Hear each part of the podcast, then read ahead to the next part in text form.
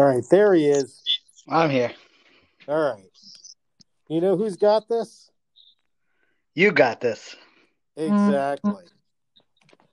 So here I am hosting your one and only Rob, along with the one and only Matt, Big Sexy Chesnov, whose favorite holiday is today.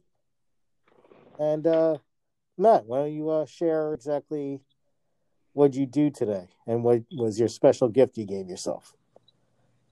Well, I went to uh, Spirit Halloween and I bought myself a nice Michael Myers mask. Nice. Now, did you? uh You were telling me earlier when we were talking. Uh, you went to a grocery store. Did you wear it in the grocery store or no? No, I didn't. well, you know, it's, uh, that would have been funny. All yeah, right. it would have. I know you're, uh, you know, a horror movie buff. Where would you put uh, Michael Myers on this? What do you mean? I mean, uh, on top of like Freddy, you got you know all these, you know, Ah, super well- villains. Michael Myers is my favorite um, horror villain, so uh, probably in my top two. My other one would be Jason Voorhees. Jason Voorhees. Have you seen like their entire Legacy uh, series or? Yes, Halloween one through six, and then Rob Zombie's Halloween one and two. Oh yeah, and he just came out with a new album, right? Uh, well, he released a new single yesterday. Single. Did you get a chance to hear it? I did. Um, Triumph of King Freak, pretty good song. Awesome. You know, I got into uh, Rob Zombie was actually the ECW theme song. Um, Uh, yes, Thunder Kiss 65, I think. yes, I was. Yeah, I was just gonna say that. That was a pretty badass song, especially when you Yeah. combine it with breaking tables and steel chairs. Definitely, that is a great song. You know, He- he's like the ultimate uh, Halloween guy. You guys should hang out. I'm telling you. Oh, I'd love to. You could invite three rock legends. Who would, Mm-hmm. who would you invite? Oh, Ozzy Osbourne, definitely. Um, Jason, uh, um, James Hetfield, and probably Rob Zombie. And if nobody knows this by now, Matt Chesnov, Big Sexy himself, is the biggest Metallica fan you'll ever meet. In fact, where you get his their scotch or whiskey? What what was it? That Blackened American whiskey. how was that? Uh, it's very good. It's smooth. It's it's a really good whiskey. Did you put it on the rocks? Yes, Of course. Nice cigar to go with it, or no? of course. Of course. That's our thing. The cigars. Yeah, I uh you know, I was just thinking, you know, certain cigars definitely you know, what do we have on my birthday? It, it's That was a that was a bourbon seasoned cigar. It's just like and I totally after this point it was kind of like when the moment of enlightenment happened. I was hanging out with a friend and we are getting coffee and I saw him dunk the donut inside the coffee. I was like, holy shit, that's mind blowing. Then I fucking got the idea like, oh, that's why they call it Dunkin' Donuts. It was kind of like when I was smoking that cigar on my birthday, which thank you again. Uh, I was like, oh wow, now I get why they'll dip it in like brandy or any type of liquor. It it goes like perfectly. That, like, like little hint. well, the whole idea of dipping your donut in a coffee, like if you get a glazed donut, it's supposed to sweeten the coffee. which of course I drink my uh, coffee black. So, um, and I did dip the Oreo stuffed Oreo one, which Oreos are like a guilty pleasure, and it was, Yes.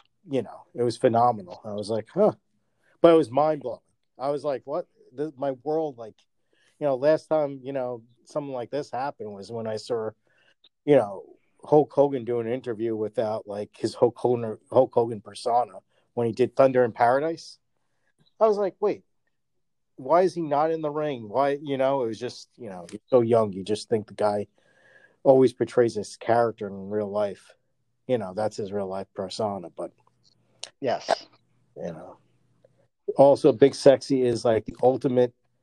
Uh, what would you consider yourself? Um, wrestling guru now, or I, I, legend? I would just say, yeah, yeah, I would just say I'm a big wrestling fan. Now, you, now you're watching what all three major brands right now, or Um, I watch, yeah, I watch WWE, um, Raw, uh, Raw, NXT, and SmackDown. I watch AEW Dynamite. I watch Impact, and that's it. now? Now that you've been like so into it, I have to. Do you ever find like the storylines are repeating itself, or do you find it's like one's more unique than the others? Who do you think? Well, I think WWE, um, they kind of recycle old storylines. from what like the attitude era Yeah. yeah yeah that, that was like the best era i think ever in wrestling hard to ever come back and the raw talent who would you classify as like the biggest upcoming star in wrestling Biggest upcoming star. Um,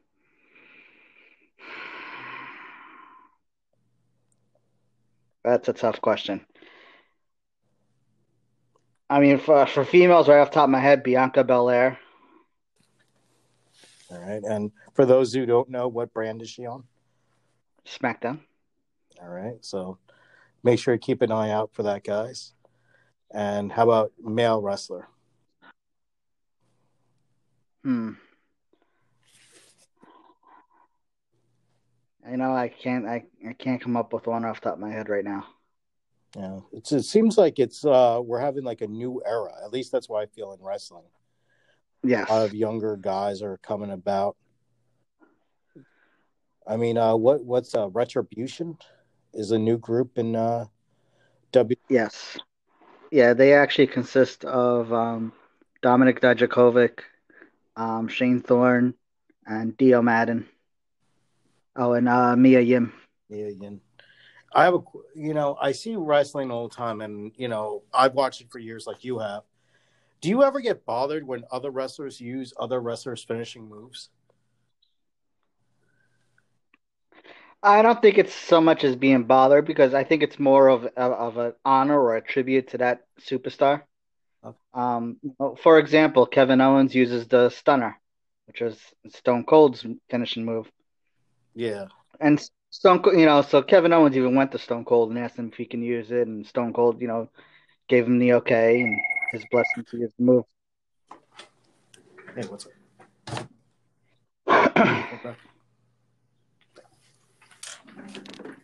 And uh, you know, do you want to talk about multitasking? I'm at work also, and uh, yeah, I totally agree with you um, that it really depends on the individual. Now, one thing that I definitely feel, I'm not too sure how you feel about it, is the tag team divisions. I, think it's just like they go in hot and cold streaks. It seems like once in a while they have a really great uh, lineup, and then all of a sudden they go from like five deep to like two deep. Yeah. AEW right now has one of the best tag divisions. Yeah, I um, yeah, they have uh, what was that group? They were in the WWE for a while. Um, Dawkins and No, that's that's the Street Profits. They're they're still in WWE. oh, they're still in WWE. Oh, um, you know, I was thinking about the other. uh You're thinking, I think Anderson and Gall- Gallows, who's now in Impact. Yes, that's who I'm thinking of. Yeah, they were part of the Bullet Club, the infamous Bullet Club. Yes. You know, it's such a people don't recognize the elite wrestlers that were actually in the Bullet Club. You know, Yeah, I uh, I never really followed the Bullet Club, so I don't really know too much about them. But yeah, they're still a pretty big group. You know, it was a uh, perfect mixture of like what uh, if uh, DX and you know NWO had a child together. you know, Yes. I uh with AJ and they I think Cody was in that group and Pac Man and Gal Yeah, the young the Young Bucks were in it. Kenny Omega. yeah. Now most people don't know this. You know Kenny Omega is like thirty five years old. Yes. I, I thought he was a much younger than that. It seems like guys are finally like coming into their own at an older age. Do you think that's true? Uh yeah. you know, Chris Jericho is having one of the best runs of his entire career right now, and he's in his fifties. Wow, he is. Yeah, did you hear uh, Chris Jericho got a lot of heat on social media? No, I didn't. Yeah, he uh, uh sponsored or what is it called a uh, political contribution to Donald Trump. Oh, okay. So um, he's getting a little bit of slack for that. So, oh, I didn't hear that. Yeah, I mean, I know that uh, the president has different supporters in the wrestling community. I don't think that should factor in with how somebody is as a performer.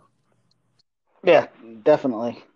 You know, there's certain wrestlers who, uh, you know, I mean, you grew up and I grew up in the same era where there's a lot of the wrestlers are dead.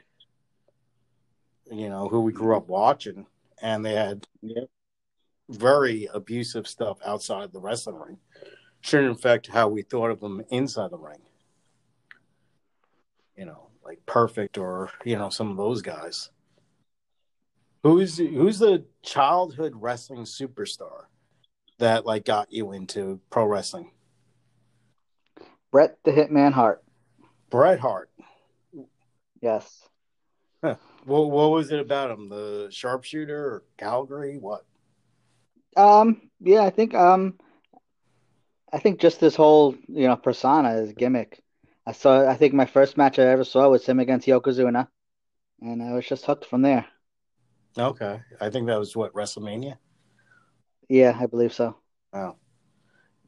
That that night, uh, Wow, I think uh, you know that was really a great night. And it was. It's funny because back then, you know, when we were growing up, they used to have WrestleMania at like small venues.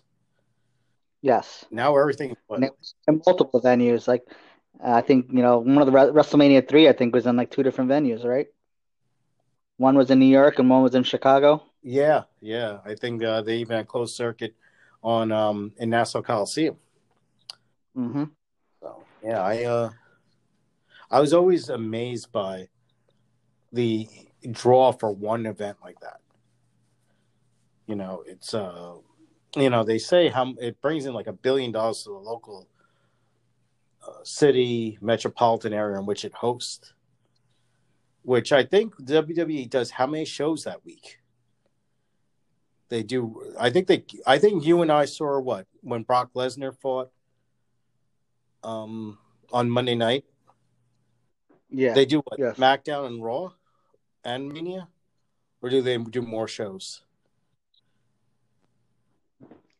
Um, no, I think that's it. Yeah, that's still a good amount of shows for one city. Yes, and plus they do like that fan cast or fan fanfare thing. It's like uh, you know, like the Super Bowl almost for the city. Yes. Now, if you could pick an entrance theme music for yourself with a song, what what song would you pick? Um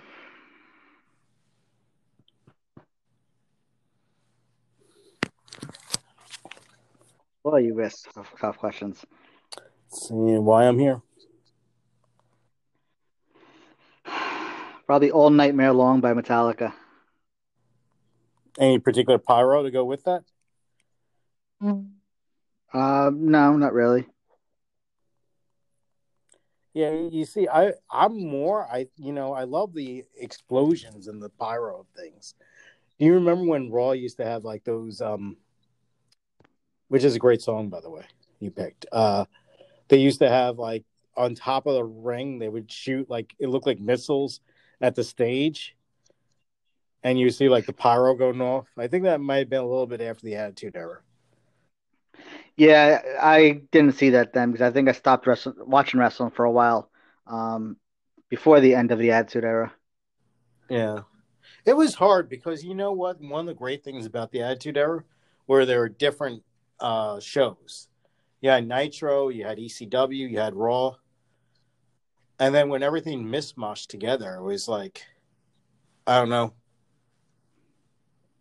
it was it was just too much on one show. I think maybe. Yeah. Did you ever get a chance? Did you like ECW at all, or no? I actually never watched ECW. Wow. Okay. See that that during the Attitude Era, I think it was like for myself. I love watching DX come out, and I, you know, I found hysterical was Val Venis. Yes. Um, Hello, ladies. exactly. I uh I loved uh ECW's hardcore part of it. But like the the stuff that like the WWE was saying and DX was saying was like mind blowing. It was like off the wall. Like you didn't even think, you know, you're allowed to say that. You know. Uh I, Yeah. what was it, Sergeant Slaughter? Right? And DX came out with those um what the the face guard thing that people wearing nowadays. Yes. And then he's just like, "All right, Sarge, I got two words for you." And he's like, "What's that?" And he's like, "Suck it." And I remember I couldn't stop laughing. I was the pain. I had pain on my side. That's how much I was laughing. Yeah, and back then too, I was uh, strictly WWE. Like I even tried watching WCW and I couldn't get into it. Yeah, uh, the NWO, I have to say, was pretty interesting, and Sting was pretty cool. Uh, but it never was like, oh, I definitely would rather watch this than that. Yeah. even though they did beat the WWE, 80, what eighty three weeks in a row is uh Bischoff's Yes. day runs. Yeah, that that's his uh, podcast too. That's his podcast, right? Yes. You know, uh, I I also feel like basically before the WWE oversaturated their talent, I feel that's basically what happened with the NWO. It just there was just too much. It was like Mr. Perfect and then Rick Rude and Million Dollar Man and Bret Hart and Hulk Hogan and Kevin Nash and Scott Hall and uh, the LWO, the Red Pack, uh, Wolf Pack, and it was like when ECW came over. You had the ECW guys with Van Dam and Dreamer, and WCW guys with Jericho and Big Show and Booker. It was just too much. Yeah. I yeah, know that. Have um, all the- I'm sorry. he had to have all the big names. Yeah, definitely. Always had to have the big names. What wrestler do you hate? What wrestler would be like? I love seeing that guy get beat up. It could be now Uh, back in the day. Like right now, MJF. that guy is an asshole. You know, and, and actually, just to go back to my question earlier, he's probably one of the uh, the biggest up and coming superstars. Yeah, I could see that.